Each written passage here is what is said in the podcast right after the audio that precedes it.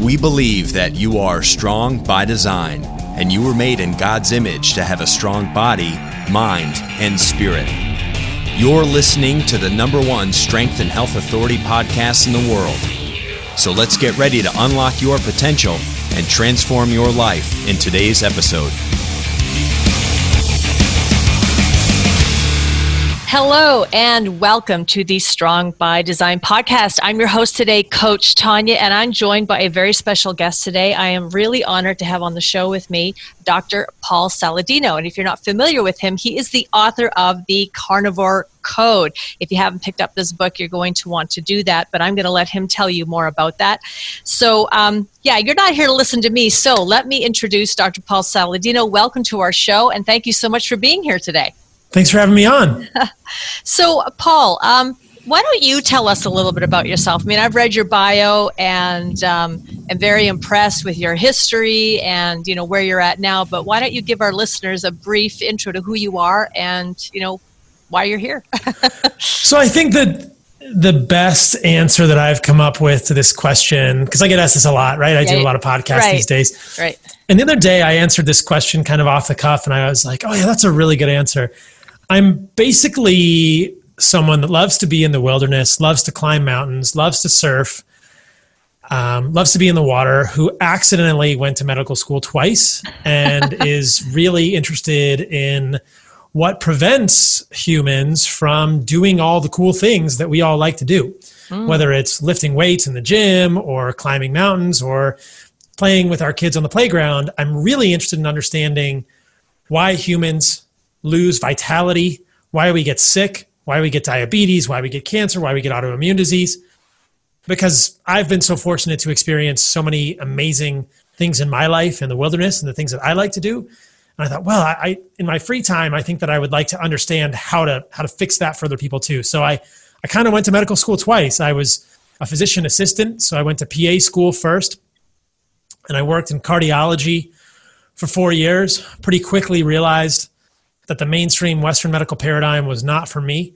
It was mm. not going to work. It was not. It was symptom focused and pharmaceutical based, and I couldn't practice that way. I didn't want to just learn algorithms for prescribing medications. Right. I just was fascinated by these questions of what the heck is causing the disease in the first place. That just held me enraptured. It just absolutely fascinates me to this day. And then I knew that pretty quickly, uh, working as a physician assistant in cardiology, I was going to go back to medical school because this wasn't going to be the end game right. though I hadn't planned that originally. And then I went back to medical school at the University of Arizona and then medical uh, residency at the University of Washington. And here I am today. But along the way, I was sort of iterating around diet for my own medical issues, which were asthma and eczema, okay. predominantly the latter, mostly eczema that was problematic for me, but I had some pretty bad eczema.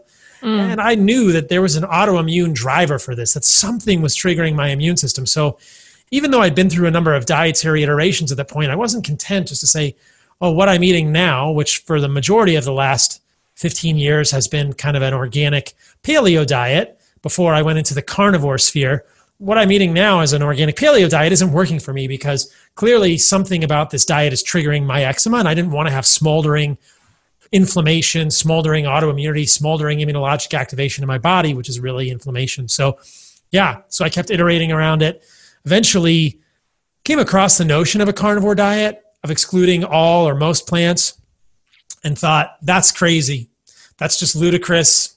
Plants are valuable for humans. But then i mm-hmm. thought about it a little more and i decided to give it a try and lo and behold my eczema went away within a few weeks. I felt better psychologically. I didn't even think that i had depression or anxiety or anger issues and i felt like a better human and it was just a fascinating kind of experience. And I thought, I need to do more research on this. We've been told that red meat is bad for us.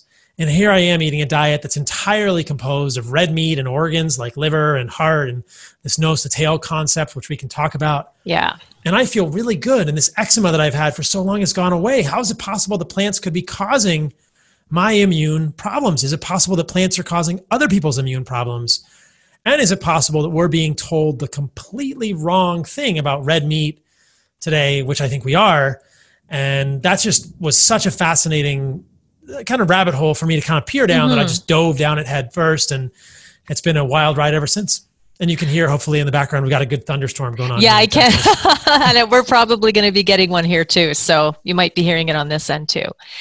Um, okay, so first of all, I do want to comment on um, with past guests. It sounds like a lot of, a lot, I should say a lot, but there's a fair number of guests I've had on the show that are definitely, they have made their you know kind of made their name known or made a place for themselves in terms of nutrition as i'll use it as, as a medicine or a therapy which typically they started with as you say having their own health issues and you know um, the generation or the era that i grew up in we were taught a certain thing and a certain way about nutrition. And it just seems like all of a sudden like could it really all be that wrong? Um, because i mean i grew up in a family. My mom was a fantastic cook. We um, my my dad was from a farm. So i really didn't eat store bought meat and a lot of store bought vegetables until i was kind of in university and on my own because everything kind of was i used to call it from gate to plate you know it came right from the land and onto my plate but my mother was three square meals you know lots of veggies watching the meats and the fat, but you know, healthy lean cuts. Um, so how is it that what we've, what a lot of us today in our 40s, you know, 30s to 50s, how could it be so wrong? I mean, is it that that was wrong, or is it the processing, or what we're doing? Is there something in that from the organic uh, starting point of where the food grows to how it gets to our plate that's the issue? There's a lot wrapped up in that question. Yeah. So the the mainstream narrative for the last 70 years, I mean, neither you or I have been alive for 70 years, but basically since the 1960s, there was a series of epidemiology studies done by Ancel Keys and others, and the formation of the National Heart, Lung, and Blood Institute, and sort of the the dietary guidelines formed by the American Heart Association in connection with the US government. But really, the narrative for the last 70 plus years in the United States, 60 to 70 years, has been that red meat is bad for you. And I even heard it in your statement. You said healthy, lean meat. Right. And so we've been told that saturated fat is bad for us. And where does saturated fat come from? Well, animal meat has some saturated fat. Some plants have saturated fats too. They're shorter chain saturated fats as opposed to the longer chain mm-hmm. saturated fats, palmitic acid and stearic acid found in animal meat. But we've sort of been told this blanket statement that saturated fat is bad for us. And mm-hmm. I think a lot of people that hear that statement don't know why that is or what it's based on. But it's certainly not based on interventional science. It's not based on studies done in the lab with humans where they take a set of humans and they give some of them saturated fat from animals that's not processed and another group less of it. It's done on what's called, it's based on epidemiology, it's based on observational studies. Well, the problem with observational studies is they're trying to draw a correlation.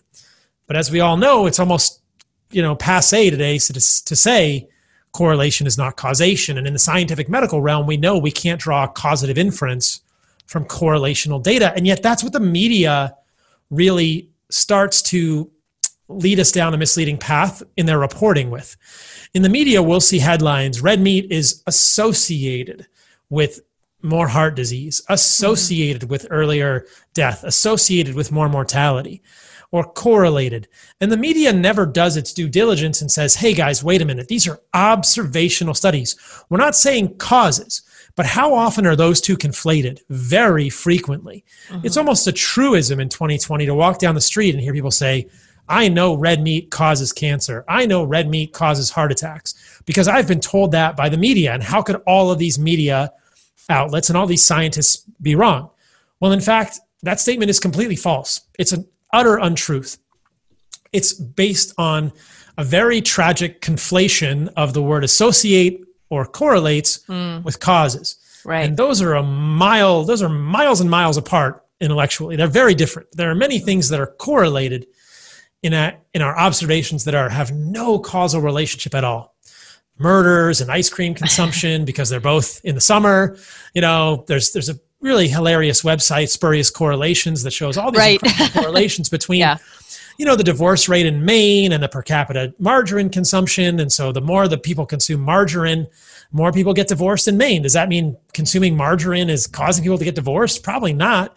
I mean, it's just hilarious. You know, deaths by getting tangled in the bed sheets and per capita cheese consumption. It's unless people are eating cheese in the bed, you know, these have these have no these have no causal relationship. And so we've been told the wrong thing. We've been we've been sold a bill of goods. We've been led astray based upon very misleading epidemiology that is probably a lot of people are very well meaning and well intentioned, but it's not good science. Mm. It's very hard to undo cultural narratives. It's very hard to undo propaganda once it's gone deep into our psyche. Right. And it's very hard for all of us to take a step back and say, wait a minute, is it possible, like you're kind of gra- grasping or grappling with now, is it possible that so many of the things I was told as a kid are just wrong? And that's what's so fascinating to me about this animal based movement of dieting, of eating. I don't really like to call it a diet, just animal based lifestyle. Right. Is that it challenges basically everything we've been told for the last 60 years. The notion that humans need fiber or that fiber from plants is somehow beneficial for us. The notion that red meat is, is bad for us or good for us. The notion that LDL cholesterol causes heart attacks. The notion that butter or fat or saturated fat is bad for humans the notion that plants could actually be harmful for us. I mean, there's so many things. And then and then you know environmental and ethical notions which we can talk about as well, which are how do we source our meat? Is it sustainable? Is it is it scalable? And it challenges a lot of the the mainstream thinking which is wrong in 2020 about the impact of ruminant animals on the environment. And so mm. it just shakes everything we know to its core.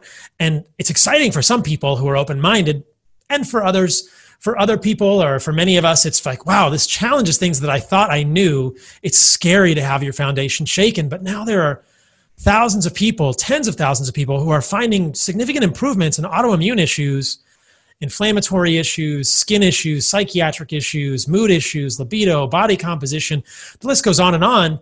Conditions they had been told by their doctor were incurable when they eliminate plants and start doing the opposite of what they've been told for the last 70 years, which is including more red meat and organs from well raised animals in their diet, we're seeing incredible improvements. I get emails every single day at Heart and Soil. So I started this company that makes these desiccated organ supplements. Mm-hmm. We can mm-hmm. talk about that. Yes. And I get emails from people every single day telling me that condition XYZ, whether it's eczema, psoriasis, depression, bipolar, uh, inflammatory bowel disease, Crohn's, ulcerative colitis, Hashimoto's for the thyroid, Sjogren's, scleroderma. The list goes on and on and on. It's amazing. Uh, you know, they say I I thought I was going to have to take biologic medications my whole life. Ankylosing spondylitis, spondyloarthropathies, autoimmune arthritis. It gets better when they make these dietary shifts towards something that we we are told today will kill us. And so it's a very exciting place to be to challenge those notions and to say, wait a minute, does this make any sense? Does it make any sense at all to think this way? And that's why I started the book with kind of the evolutionary discussion, because I think when we take a step back and we think about where we've come from as humans, mm-hmm. the absurdity of today's narrative and nutrition becomes more clear. But if we just think about it in terms of a landscape and we don't have a historical perspective, it's easy to be misled. When we realize that we've come from people from hominid evolution and our ancestors have been eating meat and organs as the center of their diet, it all starts to make a whole lot more sense.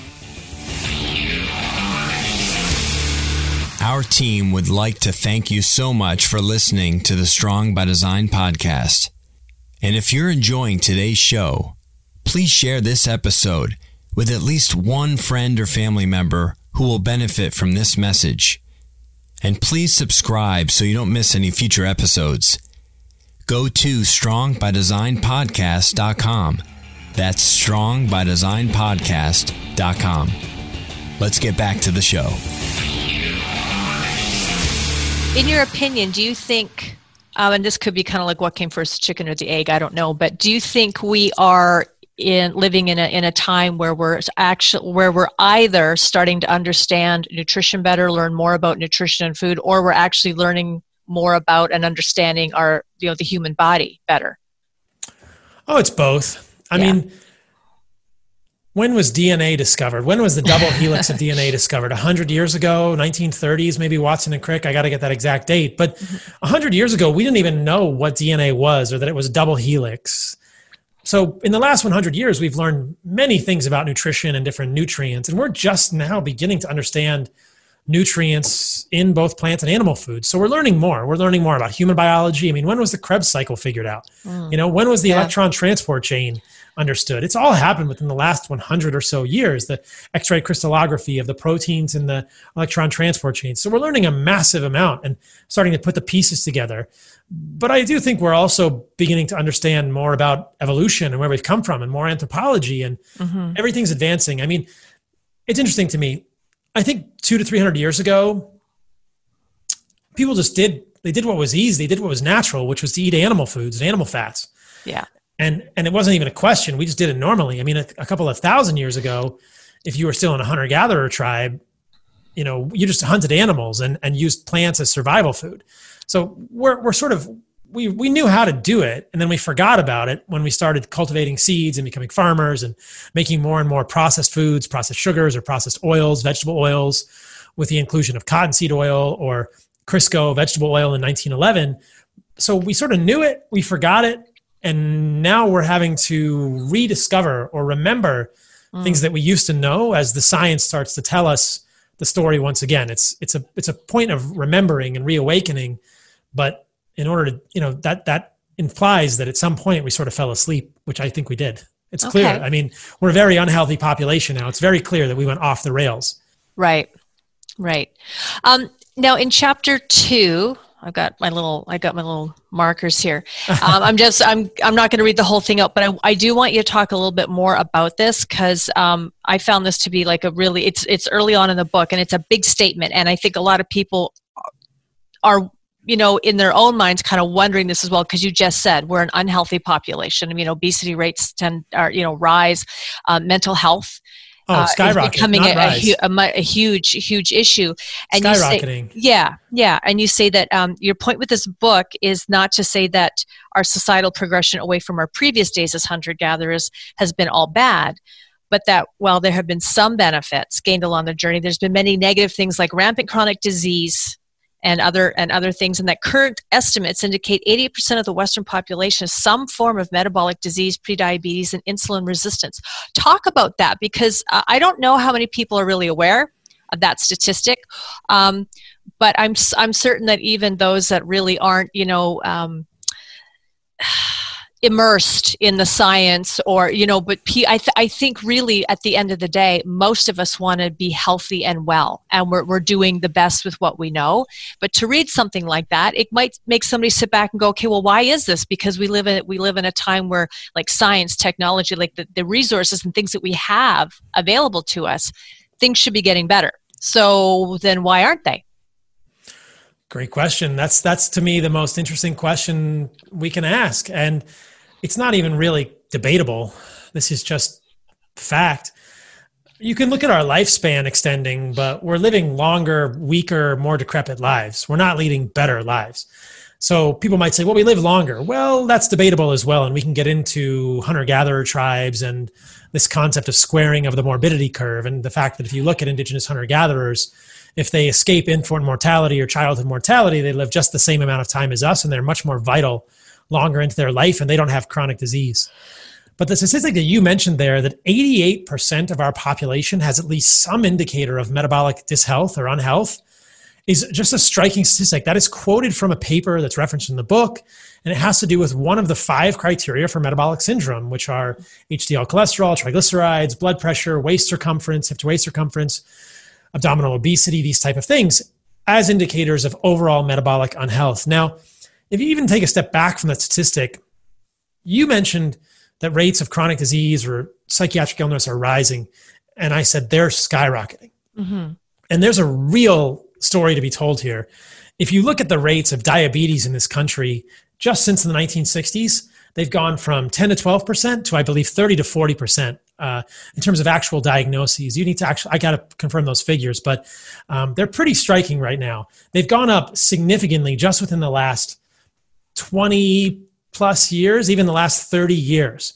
So it's pretty, it's pretty scary stuff. It really is. Mm-hmm. Now, if you look at the rates of obesity and overweight, those are two different BMI categories, right? So obesity is anything above you know 29 on the bmi technically or slightly overweight and overweight is even you know well overweight is like you know the 29 30 range in, in the bmi and then you get above 35 you get obese and so if you combine obesity and overweight you've got 70%, 70% of the US population that is obese and overweight. And if that is not enough to get people thinking, then I don't know what is, because that is a statistic that is not able to be easily ignored mm-hmm. in any way, shape, or form. You have 70%, 70% of your population that is obese and overweight, with rates of diabetes that are skyrocketing, with rates of chronic disease that are absolutely skyrocketing. Something has gone wildly wrong.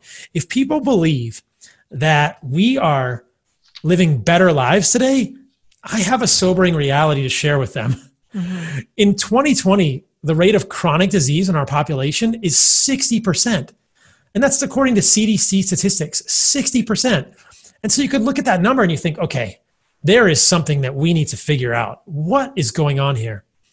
So 42% are obese. And then if you add overweight, it goes up to 70%. And I misquoted on diabetes. So in 1960, the rate was 0.9%. And today, at least in terms of diagnosed diabetes, it's 8.3%. So I was a little bit off, but you get the trend. It's skyrocketing since the 1960s. That doesn't include people with prediabetes or metabolic dysfunction, which is often synonymous with insulin resistance. So then you start asking, what the heck happened to us? What the heck happened to us?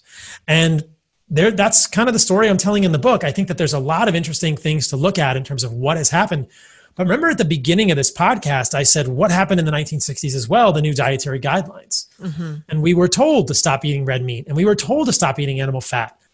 That happened at the same time. So, and if people don't believe that humans and Westerners are listening to health advice, there's statistics that say we actually are.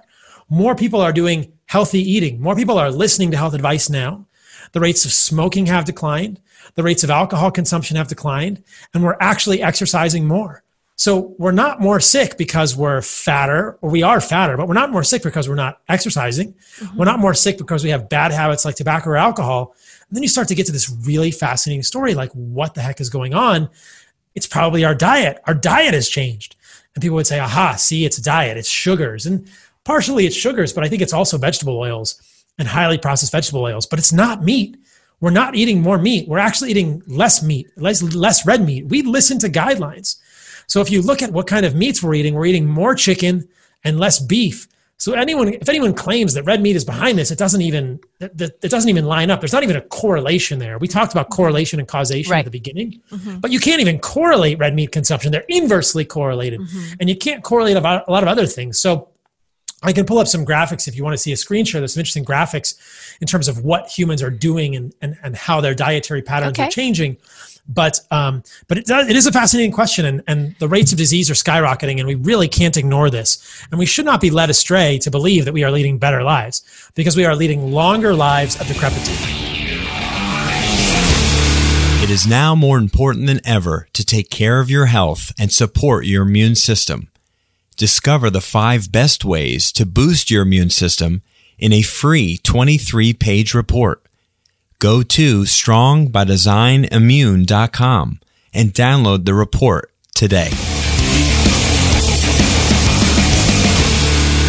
We are leading longer, sicker lives. We're able to keep uh, we're able to keep our elderly and sick people alive longer, but we're pretty darn decrepit. If you look at a 70 year old in the Hadza hunter gatherer tribe, they are going to run circles around a 70 year old in the US. And that is just, that's, that's the paradigm that I want to advance. That's really the epitome of the notion here is what's different about what they're doing and what we're doing and what happened in the 1960s. And I think a lot of it had to do with that information that we got, the recommendations we got, the dietary guidelines were avoid cholesterol, avoid saturated fat, avoid animal foods. Mm-hmm. And what do you do when you do that? You start eating more grains and you start eating more processed vegetable oils. And our health went into the toilet. And there's no one can deny that.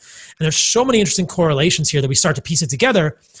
And then the, once you have a correlation, the next part is you say, okay, let's do some experiments and start to figure this out. You design experiments to test your hypothesis. So one hypothesis might be, hey, animal foods are really good for us. And not eating enough animal foods is causing us to get sick. And the other the corollary hypothesis is vegetable oil is really bad for us.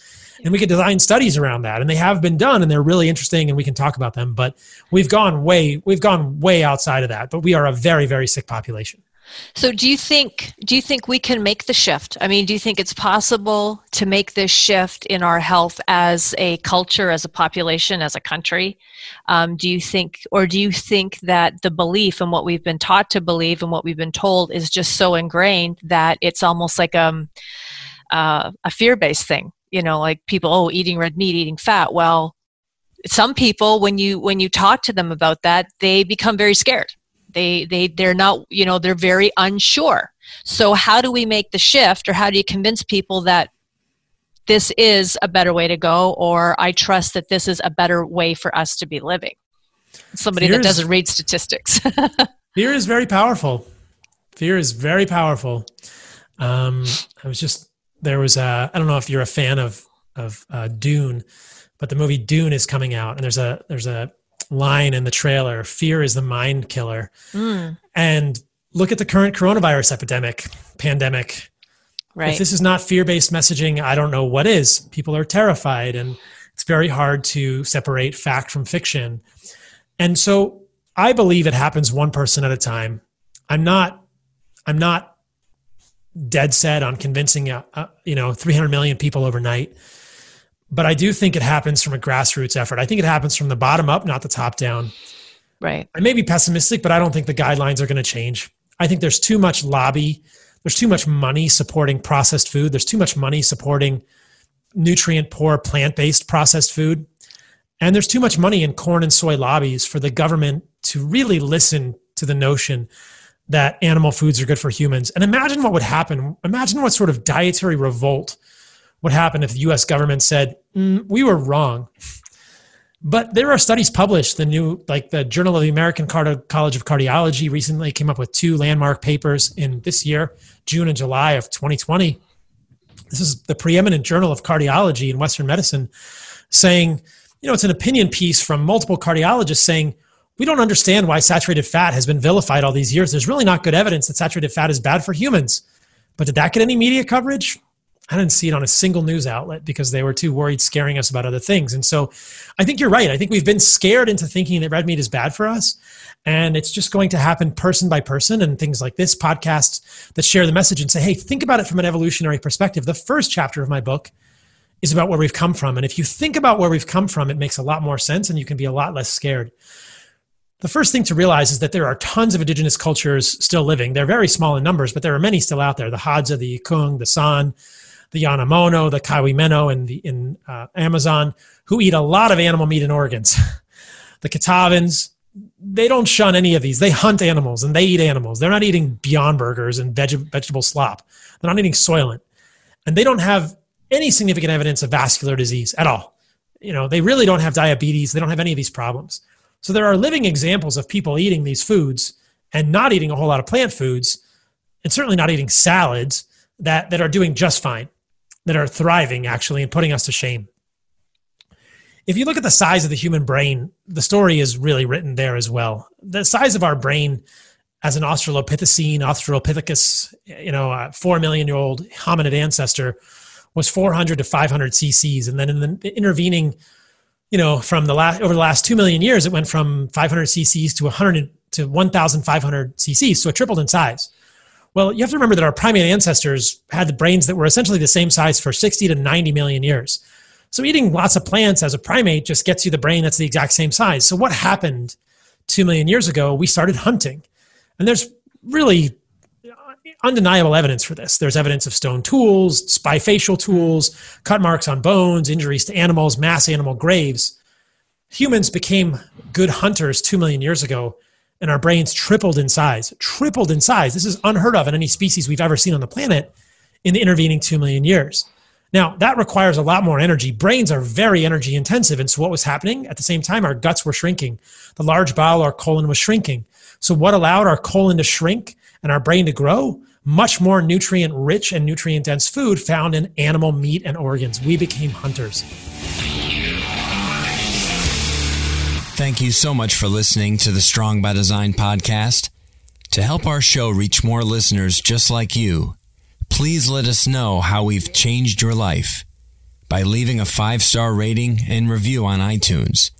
Go to strongbydesignpodcast.com. That's strongbydesignpodcast.com. Let's get back to the show. Hunting made us human. Hunting made us human. We are the humans we are today because we have consumed red meat and organs preferentially for the last two million years. It's really an unarguable fact mm. that is corroborated by all sorts of evidence stable isotopes from teeth and bones. And we have hunted animals at the exclusion of other foods as the majority of our diet for the last two million years. Mm-hmm. Eating plants didn't make us big brained. Eating animals made us big brained. And then you see that reflected in nutrients as well. There are many nutrients found in red meat and organs, like liver and heart, that are not found in plants. There are things like creatine, choline, carnosine, carnitine, anserine, taurine, B12, the full spectrum of K2 menaquinones. The list goes on and on. But the reverse is not true. There are no nutrients in plants that are not found in animal foods. You can get every single thing you need to be an optimal human by eating entirely animals. Now, I'm not saying that people need to eat entirely animals. My goal is not to convince everyone to give up eating plants. My goal with the book and with the messaging and what we do at Heart and Soil is really threefold. To help people understand, first and foremost, kind of like we've been talking about, that red meat and organs are the centerpiece of the human diet. They've been that way for millions of years, and they're integral to optimal human health. To ignore them is to ignore our ancestry, and it to to ignore them really forsakes a lot of unique nutrients that you cannot get anywhere else. And they've been incorrectly vilified for the last 70 years based on bad studies that are observational. Number two that plants exist on a toxicity spectrum and we can get into this if you want that plants are rooted in the ground. They have toxins. They don't want to get eaten and they're going to defend themselves somehow. And for a lot of people who are struggling elimination of the most toxic plants or all the plants can be a huge step in the right direction if they include animal organs and meat eat nose to tail in their diet. The last piece of the equation is that processed vegetable oils, which came into our diet with uh, the vilification of animal foods, are really the bane of our existence. And I think the major driver of chronic metabolic disease in this country. But so in the book, you'll see I've included this spectrum of plant toxicity. And it's not so much about getting people to just eat animal meat all day, it's helping them understand some plants are more toxic, less toxic, and kind of branch from there and think and eat more like our ancestors did. I don't think our ancestors ate no plants. I don't think they prioritized plants. I think they used plants as fallback foods, as survival foods, and they mm-hmm. understood which parts of plants and which plants were more and less toxic. And they when they had to eat toxic parts of plants, they did a lot of things like fermentation to detoxify them. So I just dropped a lot on you. I'll let you take it no, from there. No, that's uh, you went right into what I was going to go to next, and that was um, on page thirty-four a case of mistaken identity. And I, I love how you lead into this where you say, you know, kale doesn't love you back. No, I do. I love kale. I just I just enjoy it. I enjoy it with, with my other stuff. Um, kale doesn't love you. Broccoli's just not that into you. Spinach isn't a real friend. And you talk about like these bad relationships. And I do want you to talk more about that because I I do um I feel like there is I, I feel like the whole, you know, I feel like there's a growing greater acceptance for um, in terms of like things like keto and you know including more meats and organ meats into the human diet. I think there's certainly i'm seeing a greater interest and people are starting to ask questions and to me that's always a good thing. If people are asking questions you know to understand more there's a you know there's there's there's it's learning. It's learning and that can only help. Um, but there's you know there's still there's this huge huge um, foundation in you know vegetables. Um, and from there i want you to go into that because a lot of people use that like fiber. And you say how like the fi- fiber is a myth. So I, I want you to address the bad relationship with vegetables and tie that into how fiber is a myth and explain to our listeners okay if my relationship with vegetables maybe isn't the best thing for me where do I get my fiber? Because don't I need fiber to be healthy and to lose weight? Yeah, you don't. I mean, the, the, the Cliff Notes answer is you don't need fiber to be healthy or lose weight, and we can talk about that. And yes, there's a whole chapter do. in the book about fiber. Yes.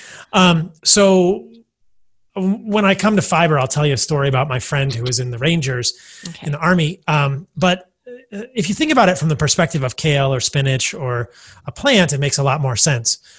So we might say, I hear this people all the time, but I love kale. And I say, well, kale doesn't love you back. Like kale is a plant that's a brassica. It's a leaf that you're eating of a plant. And does that plant want you eating its leaf? No. If you eat enough of those leaves, you will kill the plant.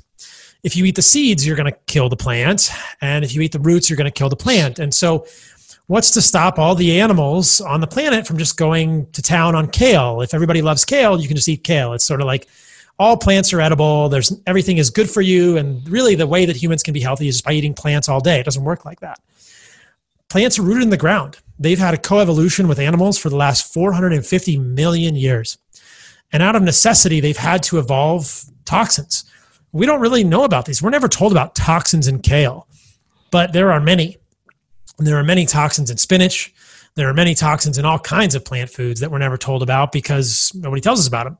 Because kale has a really good publicist.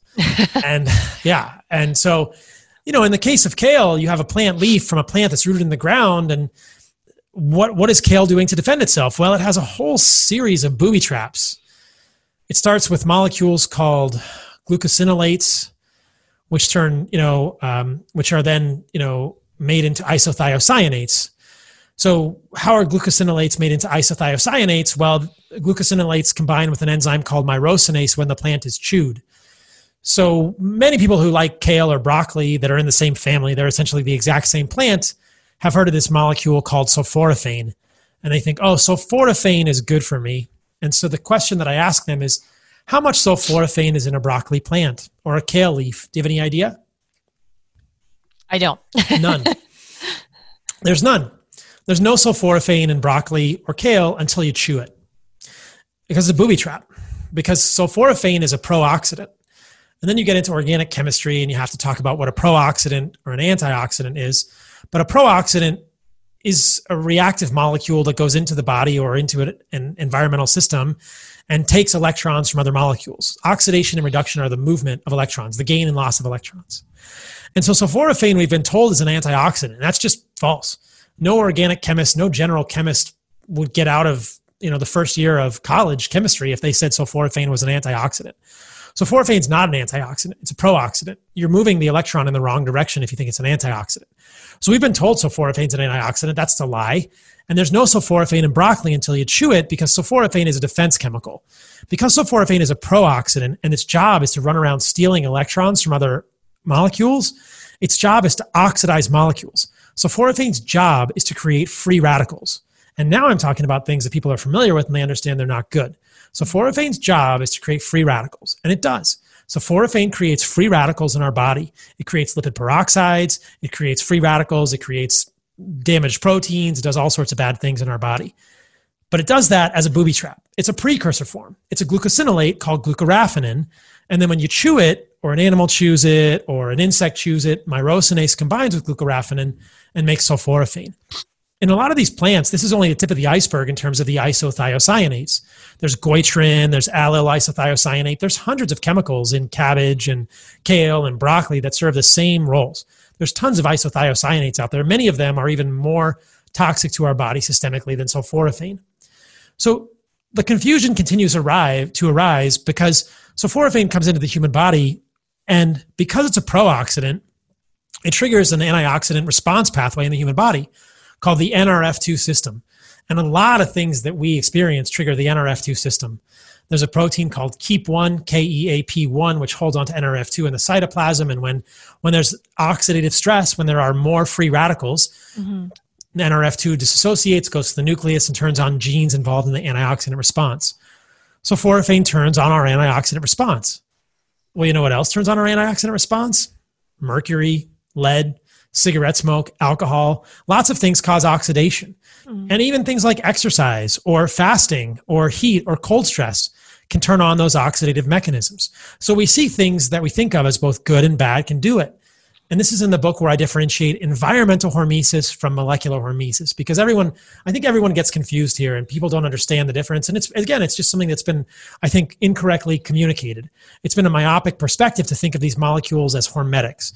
Because if you listen to Rhonda Patrick or somebody else, they'll say, oh, sulforaphane is a, is a hormetic. It's good for you. A little bit of a poison is good for you. And I disagree with that strongly. I think we've got it all wrong. And I'll tell you why. So sulforaphane comes into the human body. It triggers NRF2, which turns on the antioxidant response system. You get more glutathione, you get more superoxide dismutase. And if you only look at the response of the antioxidant system in your body to sulforaphane, you might see a short-term bump in antioxidants, in endogenous antioxidants, not exogenous, endogenous. We have antioxidants in our body, glutathione, mm-hmm. superoxide dismutase. That's what we use. Sulforaphane does not act as an antioxidant in the human body, nor does any molecule from plants. Plants do not play a unique role in human biochemistry. They are not vitamins. These molecules are not vitamins. They are not minerals. They are just influencing our biochemistry, but they do not have unique roles. So sulforaphane comes in, it can trigger more glutathione, which in the short term can make it look like you're doing better, but it forgets the other side effects, and it's a redundant effect. So no one talks about the side effects of sulforaphane, but there are many. The isothiocyanates are a family of compounds that are well studied and well known mm-hmm. to affect iodine absorption at the level of the thyroid. Right. Yeah. Have you ever seen these people in Africa with the really big necks or South yes. America? That's a goiter. Yeah. That's a goiter. It's called endemic goiter. Mm-hmm. These compounds are called goitrogens. They're goitrogens because they prevent the proper absorption of iodine. Mm-hmm. So if you are low in iodine or not getting enough iodine, or you're eating a low iodine diet, or you're eating a diet that's very high in goitrogenic foods, which are clearly not the ideal foods for humans, you can get iodine deficient. It is now more important than ever to take care of your health and support your immune system. Discover the five best ways to boost your immune system in a free 23 page report. Go to strongbydesignImmune.com and download the report today. I think there's a large amount of people that have improper function of their thyroid at subclinical levels, even in the US from eating lots of these foods because they're not getting enough iodine to their thyroid. It's grossly evident pathologically in these huge goiters, these huge necks. What do people in South America and Africa eat? They eat a lot of cassava. Cassava is another goitrogen which contains isothiocyanates, and they have a low iodine diet. Where do we get iodine? We get iodine from animal foods, mm-hmm. things like eggs or from fish or seafood or certain organs of, of animals. So we see here that plants are fighting against us. If we just ate lots of kale and you don't get enough animal foods, you're going to get iodine deficient. You're going to get a goiter. You're going to get thyroid disease. You're not going to be able to reproduce, and your species is going to be dead. So plants are clearly not interested in you eating them. Kale doesn't want you to eat it. and so the, then the response is, okay, I get it, but isn't the risk worth the benefit? Isn't the isn't the hormesis from sulforaphane worth the benefit? And I say no, absolutely not, because the benefit is redundant there are so many ways we can employ what I call environmental hormesis to benefit us, and we don't need molecular hormesis. Invariably, this was one of the crazy things that I discovered as I was writing the book. When we try and use plant molecules as hormetics, this is molecular hormesis, it fails because they always have side effects. They're always going to go somewhere else in the body and do something wrong because they're not part of our operating system. I talk about this operating systems concept in the in the book as well. And you can see this with all sorts of molecules resveratrol, curcumin, sulforaphane. I give lots of examples. Isoflavones, genistein, all sorts of uh, molecules in the body that come from plants, quercetin. It's, you see the same thing. You see side effects, side effects, side effects. We're never told about the side effects. We're only told about the quote benefits. But the benefits invariably are redundant. They're things that we can attain by just living well. So you can turn on more glutathione just by doing heat stress and cold stress. If you just jump in a cold pool, like the cold water swimmers in Berlin mm-hmm. that I mm-hmm. mentioned in the book, you can increase your glutathione. You can create oxidative stress and bump your glutathione by just living well. You don't need sulforaphane to get more glutathione or to get optimal amounts of glutathione. That's never been shown. In fact, the opposite has been shown repeatedly. When people who are living reasonable lives eliminate all fruits and vegetables from their diet and a vegetable less fruit and you know a fruit and vegetable less diet is compared to a diet that has fruit and vegetables, researchers over the course of 4 8 10 12 weeks don't see an improvement. They don't see an improvement. They don't see lower levels of inflammation. They don't see lower levels of dna damage. They don't see any differences between those two groups. It's very hard i think to make the case that vegetables have a clear benefit in humans from an oxidative stress from a dna damage perspective. There are multiple interventional studies that i talk about in the book that clearly demonstrate that the re- complete removal of fruits and vegetables does nothing and the inclusion of fruits and vegetables does nothing there's even one study in the book where the removal of fruits and vegetables led to better outcomes lower levels of oxidative stress, lower levels of DNA damage, lower levels of inflammation. So, to make the, the case to say fruit and vegetables are good for us is like, well, I'm not sure that's entirely supported by the literature. I think that we can tolerate them, that we have the ability to detoxify some of these things in our body. That's what our phase one and phase two detoxification systems are for in the liver. But plants are not the ideal food for humans. And kale is a plant that lives in the ground. It doesn't want you eating its leaves. It doesn't right. love you back. Mm-hmm. You might be able to detoxify that to a point, but I don't think it's giving you anything unique. You don't need the sulforaphane and kale to get extra you know glutathione you have plenty of glutathione if you're exercising if you're in the sun if you're sauna if you're cold plunging if you're living the life that any normal human on this planet should be living that most of your listeners are already doing you don't need that and then you avoid the side effects why take a, a medicine quote unquote mm-hmm. why take a molecule from a plant for a redundant benefit when you also get all these negative side effects with it so that's, I think, where people have been misled. And if you look at the plant molecules time and time again, you see the same thing over and over. There's no net benefit to sulforaphane. It's a net negative. Mm. Spinach is the same way. Spinach is full of oxalates. you know, the leafy greens are all full of this stuff. So, and we see this with many molecules. The same is true with resveratrol. You can activate the sirtuins just by fasting. Just by doing ketosis, you can activate your sirtuin genes. You don't need resveratrol. Resveratrol is a phytoalexin. It's a plant defense chemical produced in the skin of grapes and peanuts mm-hmm. when they're attacked by the botrytis fungus. It also happens to look a lot like 17 beta estradiol in humans and trigger the estrogen receptor, which is what we call a xenoestrogen, much like BPA or phthalates or parabens. Both men and women don't want to be over triggering the 17 beta estradiol receptor. You don't want xenoestrogens in your body we're avoiding plastics like the plague today, and we're all worried about microplastics. And then we're going and we're taking resveratrol pills, which do very similar things in our physiology. Resveratrol has been shown to lower levels of androgen precursors in the human body. So these molecules are not good for humans. It's a redundant benefit with a net negative side effect that we're never told about. The same is true with curcumin. The same is true over and over. So these magical plant molecules are nothing magical at all. They're just bad for us. And your body wants to detoxify them. Your body wants to get rid of them. If your ancestors were forced to eat kale, they were in dire straits. And that's probably why sauerkraut is a thing. Because if you ferment the cabbage, which is in the same family as kale, you degrade, you destroy many of those glucosinolates so they don't turn into sulforaphane. So if you ferment the plants, you can make them less toxic. But you're just basically eating it for calories to survive. It's clearly not the ideal food. If a food is trying that hard to kill you or that hard to prevent you from having babies, that food is not good for you. You can eat it in a pinch, and we probably did when we when our hunts were not successful. But why not just get more of the optimal food for humans? In the book, I talk about the bioavailability of nutrients and all these things. Like, there's really no more optimal food for humans than animal organs and meat in terms of nutrient content, nutrient bioavailability. I know I'm rambling here, but the last part of your question was on fiber, which is an equally yes. deep rabbit hole. So if you like, I'll go down that one. Yes, so, please. So I just want to make it very clear that molecules like polyphenols and isothiocyanates are not good for humans. And I will debate anyone any day of the week on that. It's not, it's, we've, we've been told a, the wrong story there. These are not made for humans. They're made for plants, generally to defend plants from predators. They're defense molecules. So then people say, well, what about fiber? Don't I need fiber? And you don't. There's a whole chapter in the book about this. You don't need fiber to poop. Fiber doesn't prevent cancer. Fiber doesn't prevent diverticulosis. Fiber isn't necessary for an optimal microbiome. I will debate anyone on those notions as well.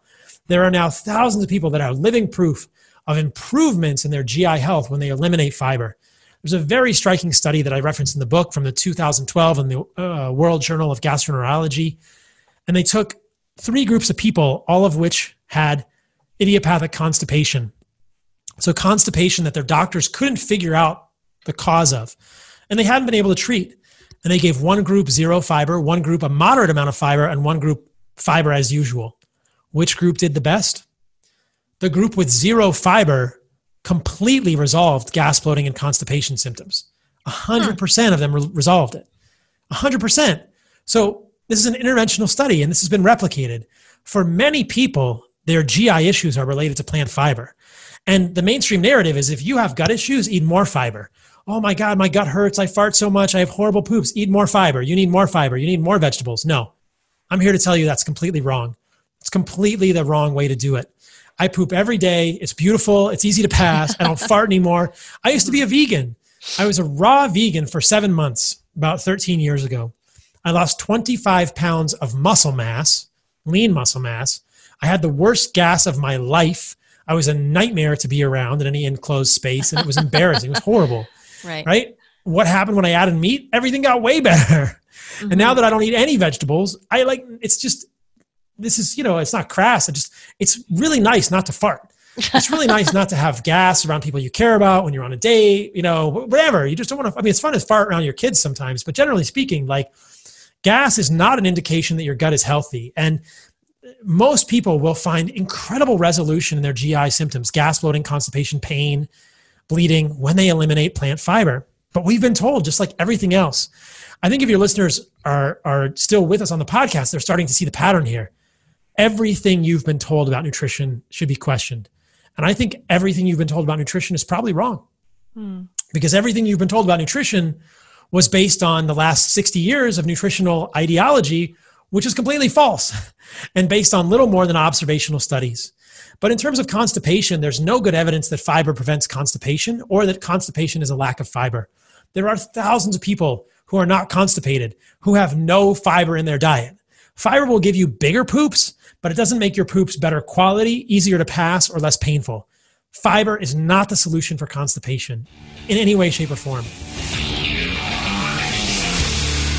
Our team would like to thank you so much for listening to the Strong by Design podcast. And if you're enjoying today's show, please share this episode with at least one friend or family member who will benefit from this message. And please subscribe so you don't miss any future episodes. Go to strongbydesignpodcast.com. That's strongbydesignpodcast.com. Let's get back to the show. Cancer is another concern, and there are two sides yeah. to this equation. There's the yeah. there's the red meat causes cancer, and there's the fiber prevents cancer. Anyone who tells you fiber prevents cancer is absolutely wrong and should be thrown out of whatever profession they're in because there are there are three landmark trials in 1999 and 2000, two of which are in the New England Journal of Medicine. All of these are noted in the book, which really show that fiber doesn't prevent cancer. These were four and eight years long, and they were interventional trials with both increased fruits and vegetables and a fiber supplement no change in, in colon cancer incidence or pre-colon cancer incidence in any of those trials. Fiber does not prevent human colon cancer. The flip side of that is a whole other chapter of the book about red meat and cancer of the gut, like mm-hmm. GI cancer. It's never been shown. The WHO ruling in 2015 that red meat is a carcinogen is based on observational studies. There's a story about that that's just so strikingly scary and just unfortunate to tell. The group met in 2015. It's composed of a number of physicians and scientists. A number of people have come out and talked about how corrupt it was. The majority of people on that group were vegetarians. And they reviewed over 400 studies and only included 14 studies in the decision. 14, all of which were epidemiology. Every single study in the WHO 2015 IARC report is epidemiology. Of those 14 studies, how many do you think showed an association between red meat and cancer? The minority. There were eight studies that showed no association between red meat and cancer. Eight, eight of 14, no association. Six of 14 showed an association between red meat and cancer, but only one of those six showed a statistically significant association between red meat and cancer. So you have 14 studies out of 400 or so. They ignored 386 studies that are interventional, they chose 14, the majority of which showed no association between red meat and cancer.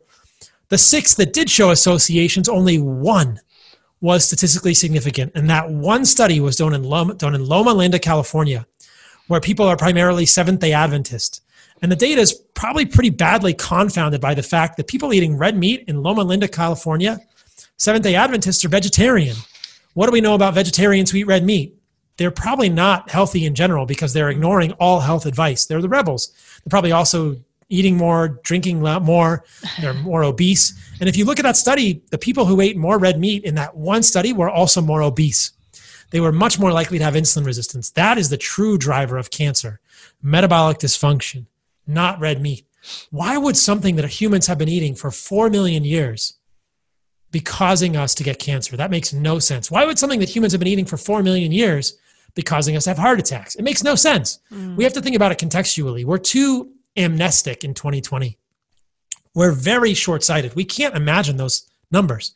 All we know is what we've been told for the last 60 years. I think most of us have to just take a deep breath and say, Holy shit, I've been brainwashed. I've been freaking brainwashed because mm-hmm. what information have you been told?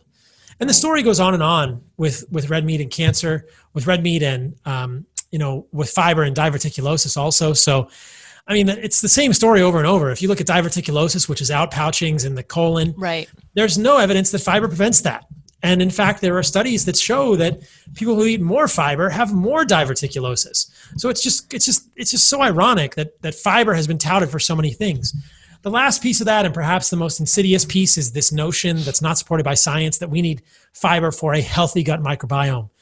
And that's predicated on the on a fact that we know what a healthy gut microbiome is. I, I don't know what a healthy gut microbiome is. Do you know what a healthy gut microbiome is? There are more than a thousand species. there are more than a thousand species of microbes in every yeah. single person's gut, and they're different. Mm-hmm. We can't say that just because you have this bacteria or that bacteria, your microbiome is healthy. I think clinically, we can say you don't have gas bloating or constipation, you have regular bowel movements, your gut is probably fine, or your gut is messed up. You get pain after you eat, you get gas, you get constipation, you get bloating. Those are the indicators we have we don't know what organisms make a healthy gut microbiome. That's absurd. Anyone who tells you what a healthy gut microbiome is is just making stuff up. They're making it up. The Hadza hunter gatherers, for instance, don't even have bifidobacteria. So why do we say bifidobacteria is good for us? Like there, it's an ecosystem. There are niches, and if there's a niche, it can be occupied by multiple different bacteria. We're just beginning to understand what a healthy gut microbiome is. So it's true that fiber will increase the incidence of or the numbers of lactobacillus and bifidobacteria, but we don't even know if those are good for humans. And if you eat fiber and it gives you more gas and bloating and constipation, why are you why is this a good thing? It doesn't make any sense. Mm. We've gone all wrong. People sometimes use alpha diversity as a measure of gut health. Well, I can tell you that my alpha diversity with zero fiber in my diet is just fine. It's actually 94. I tested it with Onegevity, uh, one of these companies, and so I have more alpha. I have a higher alpha diversity, which is a measure of ecosystems diversity within uh, an ecological niche. Um, I'm higher than 94% of people. I'm higher than most vegans. So it, alpha diversity doesn't increase with fiber, and it doesn't decrease when you take fiber out. There's studies that show all these things. So there's just a total myth that you need plant fiber to have a healthy gut microbiome. Then you can talk about short chain fatty acids like butyrate and most people don't know that protein from meat or collagen can make butyrate too, and isobutyrate and propionate and acetate. Short chain fatty acids are these molecules that are useful for the gut epithelium, specifically the colonic epithelium for fuel. But you can make those out of protein just as well as you can out of plant fiber. So there's actually some really interesting studies in cheetahs that uh, showing that that animal fiber, quote unquote, like collagen, can be used to make all of the same short chain fatty acids. So, and now there are thousands of people, tens of thousands of people doing primarily animal based diets. They're not developing Crohn's. I've never seen a case of Crohn's develop on a carnivore diet. You know, if, if, if we needed so much fiber for a healthy gut microbiome, mm-hmm. there should be people having inflammatory bowel disease all over the place. And in fact, I've seen hundreds of cases of Crohn's resolve on a carnivore diet. I've seen, you know, many cases of ulcerative colitis resolve on a carnivore diet. I've never seen anyone get bowel problems on a carnivore diet. I've only right. seen hundreds, if not thousands, of cases resolve mm-hmm. inflammatory bowel, Crohn's, ulcerative colitis, irritable bowel, IBS, etc. So it's just, I mean, the, the data is there, the clinical data is there, and it's just speculation for people to say, oh, you lost lactobacillus when you eliminated plant fiber, therefore it's not a healthy diet. Well, I don't know. I don't really want to be in the room very long with many of the plant based doctors and you tell me whose gut is healthier. So, did that answer all those questions? It did. Thank you so much for listening to the Strong by Design podcast. To help our show reach more listeners just like you, please let us know how we've changed your life by leaving a five star rating and review on iTunes. Go to strongbydesignpodcast.com. That's strongbydesignpodcast.com. Let's get back to the show. I think there's probably a lot of people listening. Just all of us, there's a, a, a, hopefully a mind like a mind shift. I think people are again, like I say, they're starting to ask more questions and starting to you know be an advocate for their own health and and ask questions and look at other possibilities um, because it does. Uh, and this was the next kind of the next uh, part I wanted to go into. It just seems like you can't turn on a computer or a TV or anything and not hear something about autoimmune inflammation. Um, it seems very rampant. Um, it almost seems to be, and I'm not, I don't want to make light of it, anybody that has any of these issues, but it almost seems to be like a trend. Like it just seems like there's a lot of disease illness chronic health issues that come down to you know at the at the end of the interview at the end of the conversation the word inflammation has been in there several several several times. How can this you know how can this uh, nose to tail way of eating this lifestyle impact what seems to be like like an epidemic in human health? This these issues with inflammation autoimmune and also cog- our cognitive health our mental health. What's the impact right well in terms of cognitive health it's really quite clear that the nutrients found in animal meat and organs are what our brains need to function uh, you can you know vegetarians and vegans are deficient in creatine and if you give them creatine they get smarter where's creatine it's in red meat and liver and heart and spleen and kidney uh, where are the where are the bioavailable essential fatty acids? They are in animal foods. Um, K2, B12. How do, how do you grow a big brain? You get lots of niacin, you get lots of riboflavin, you get lots of B12. Where are those B vitamins primarily? They're in animal foods. So if you want a smart kid or a, you want to be smart, you better eat animal organs and meat. And maybe throw in some egg yolks there as well from well raised chickens. But you got to get those animal foods. And, you know, in the last week, Joe Rogan has had both Miley Cyrus and Mike Tyson on his podcast. Both of right. them had horror yeah. stories to tell about their vegan days. And you know, Mike Tyson is so funny. He goes, "Kale kills me," and Miley just said she couldn't even think. I've interviewed a number of high-profile vegans, Alyse Parker, Tim Shieff, on my podcast, and almost all of them just end up crashing after a number of years with low libido, brain fog. You don't have the nutrients your brain needs. Where are those nutrients? They are in animal foods, they are not in plant foods. And then, you know, your other question is how does this affect autoimmunity? That's the $64,000 question. Mm. What is causing this epidemic of chronic disease? And I think it's a variety of things. I think at some level it comes down to the gut. I think that a lot of these plant toxins are damaging the gut. And where is our immune system primarily? It's around the gut. It's in a layer of cells called lamina propria, which is separated from the inside of the gut and trillions of bacteria and fungi and organisms by one cell layer thick epithelium. And if that cell layer gets damaged or becomes leaky because of antigens in our gut, then it, those antigens come in contact with our with our immune system. And I don't know if you know. There's, uh, there's plenty of good cell culture data showing that cells in our gut can become leaky, or at least the model system suggests they become leaky when we put in a lot of plant molecules. When we put in anything from the nightshade family, tomatoes, bell peppers, hot peppers, it's hot in your mouth because it's poisonous. it's hot in your mouth because it's trying to destroy your gut and saying, Stop eating me, you right. jerk. I mean, I don't know why we keep eating these things.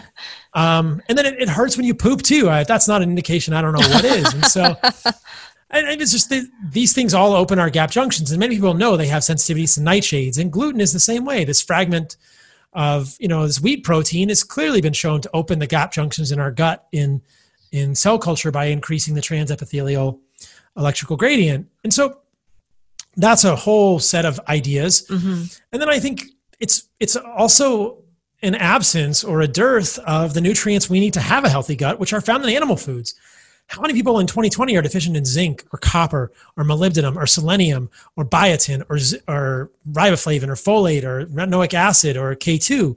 You need these things to have healthy cells. You need these nutrients, and those nutrients are found in the most bioavailable forms in animal foods. So it's those things, and I think it's the inclusion of massive amounts of linoleic acid in our diet, which are hugely damaging to humans. But I think the answer is kind of like I elaborated at the beginning of the podcast start with meat and organs Start with meat and organs. Don't fear them. Get it from well raised animals. And organs are critical. We're not just talking about ribeyes here.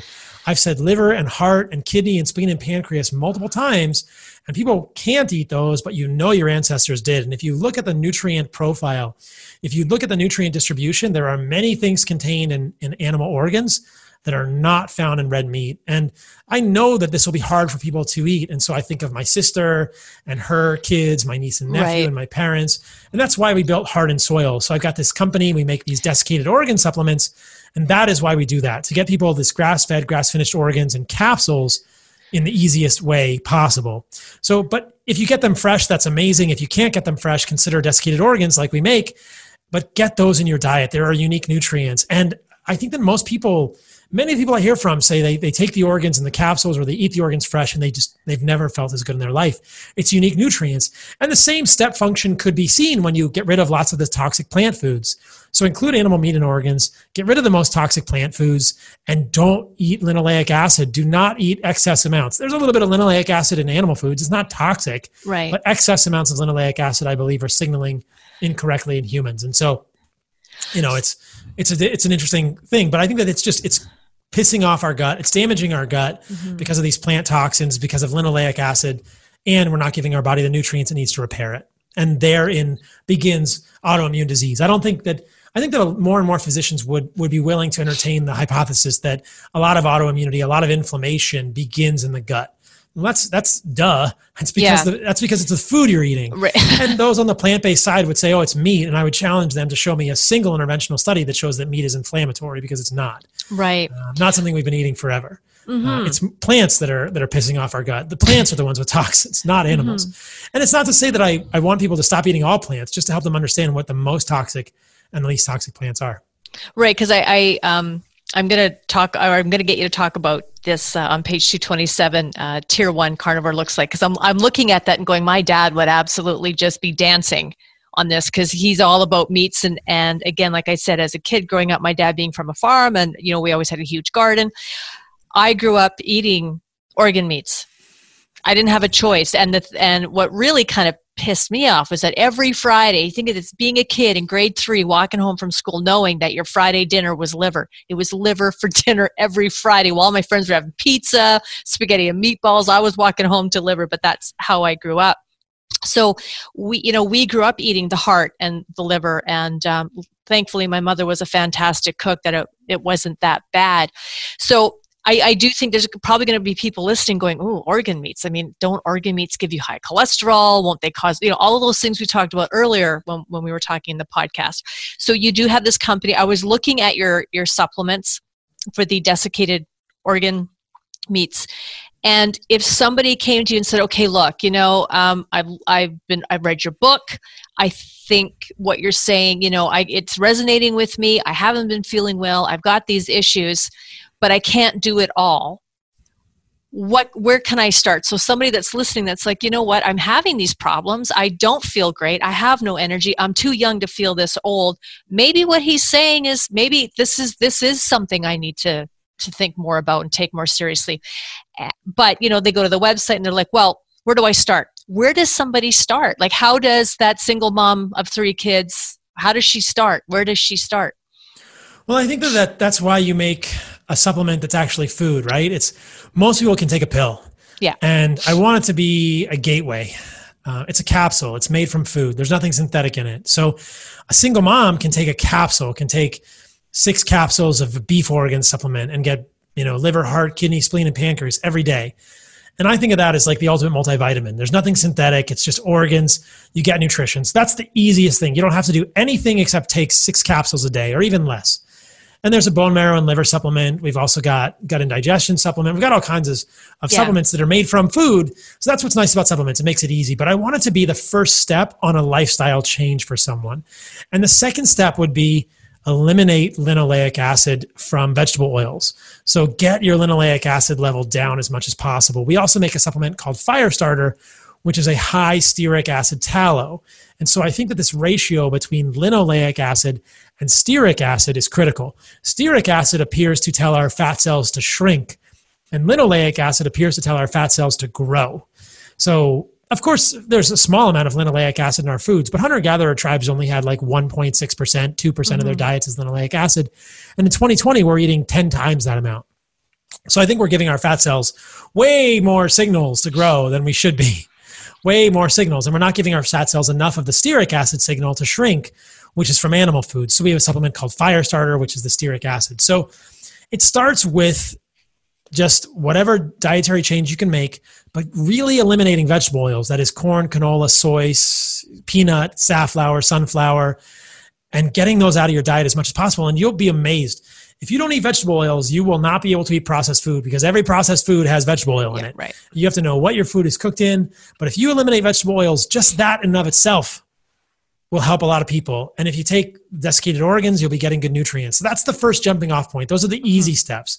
The harder steps are getting more fresh organs or getting more meat. And then the, probably the, the most difficult step for people will be okay, here's the spectrum of plant toxicity that Paul's laid out.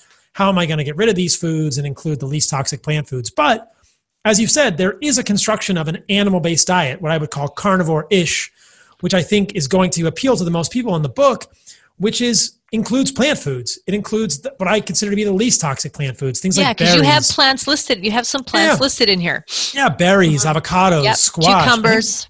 cucumbers. Yeah, I think those are less toxic plant foods. So when I describe a carnivore diet to someone, they think I could never do that. But when I say, what if you could eat berries and peaches and avocados and strawberries and squash and cucumbers? They say, I could do that. I could do that. And so the nuance here is so many of the plant foods we've been told are good for us, leafy greens like kale, they just don't like you. Get rid of those and get rid of the seeds.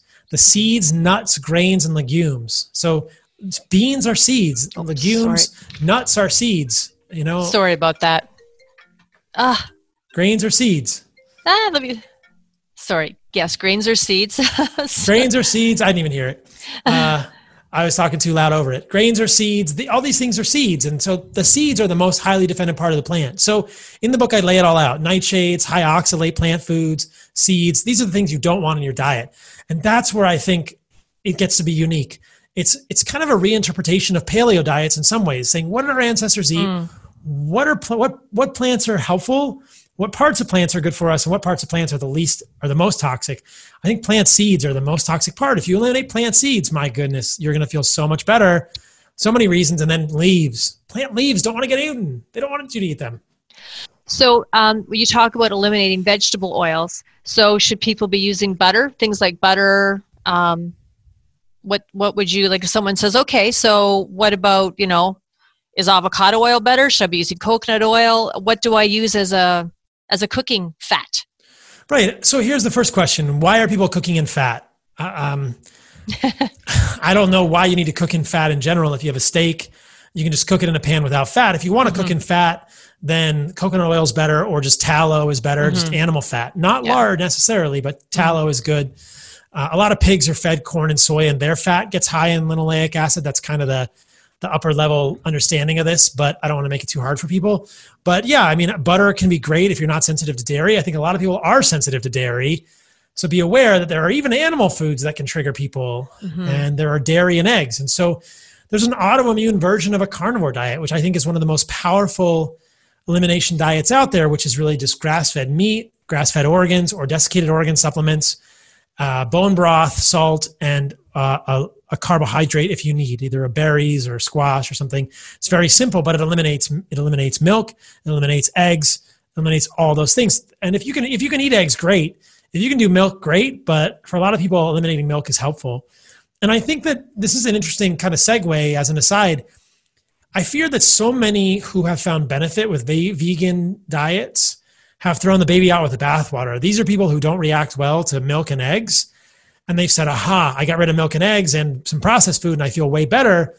But I fear they've thrown out liver and meat, and those are really nutritious foods that they would do better on their diets. And so I do think there's a lot of benefit to some people eliminating eggs and dairy. I don't recommend that right up front, but if you're really sick, if you have really significant autoimmune diseases, you probably do want to eliminate those and then reintroduce them. Okay, cool. So now I want people to know where, like, I want you to talk a little bit about. I, I love the name nose to tail um, because you really do talk about the whole animal. It's the whole animal. So explain the philosophy behind the nose to tail diet um, for for our listeners to get a better understanding of that. It's just the idea that if your ancestors or my ancestors were out hunting something, they eat the whole animal. You don't waste anything. And there's unique nutrient partitioning. Like I said, red meat is great. It's high in zinc and iron and um, some things like that. It has B12, but it doesn't have any folate. Doesn't have much folate. Doesn't have enough riboflavin. Doesn't have any retinoic acid. Doesn't have enough copper. There's partitioning of different nutrients throughout the animal, and there are unique benefits to eating organs. And there's unique benefits to eating collagen and connective tissue. Many people are kind of hip to the collagen train now, but collagen is a good source of glycine. It's an, it's an amino acid that balances methionine in our body in terms of our biochemistry. So our ancestors didn't just eat the muscle meat; they made stews and broths and the bone broth, and they made they ate the bones sometimes and they would eat bone marrow and they'd eat the brain and get fatty acids there. And then there's these unique signaling molecules, peptides that are found throughout the body that we're just beginning to learn about. I mean, the stomach contains special signaling peptides like BPC 157 and liver has peptides and there's these incredible molecules that serve signaling roles in the human body that we've basically forgotten about. And so the spleen has compounds in it, splenin, tuftsin, splenopentin, that seem to be very valuable for humans. Um, kidney has peptides. Kidney has unique enzymes. Diamine oxidase, it degrades histamine.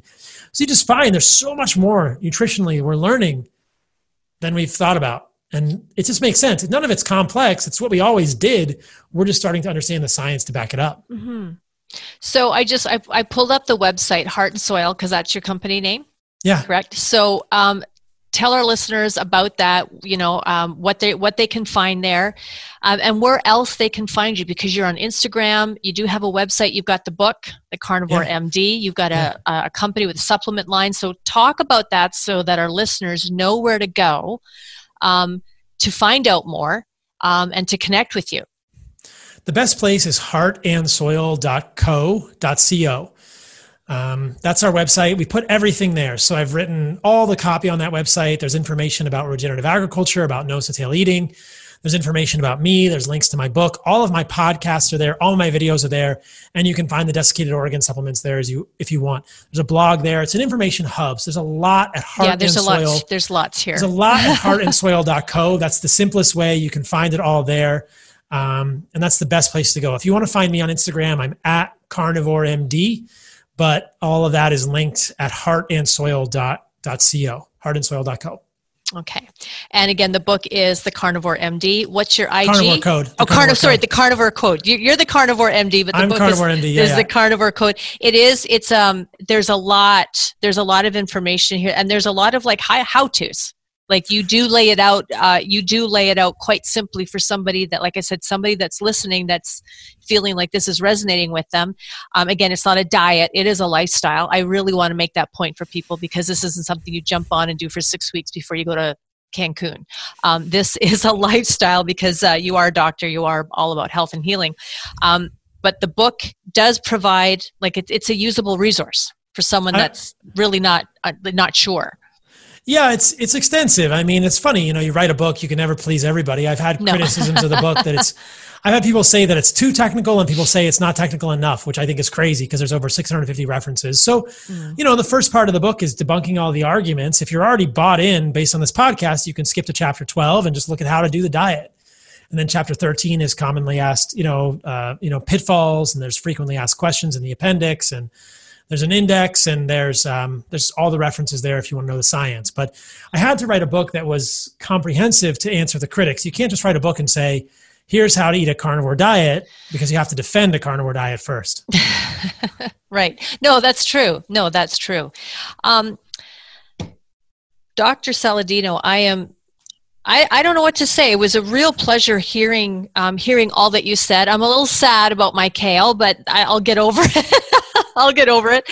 Um, but I really want to thank you for being on the show and for sharing what you know and really for making it very understandable. Um, I, I do hope, like I said, I hope people listening are going to start asking questions, whether they agree with it or not. I just really think that we're, you know, we're living in a time where instead of just, well, this person said this, so that must be it, or I read this, that must be it, where we really need to start asking some questions and starting with our own awareness this is how I'm feeling. Why am I feeling this way? What's going on?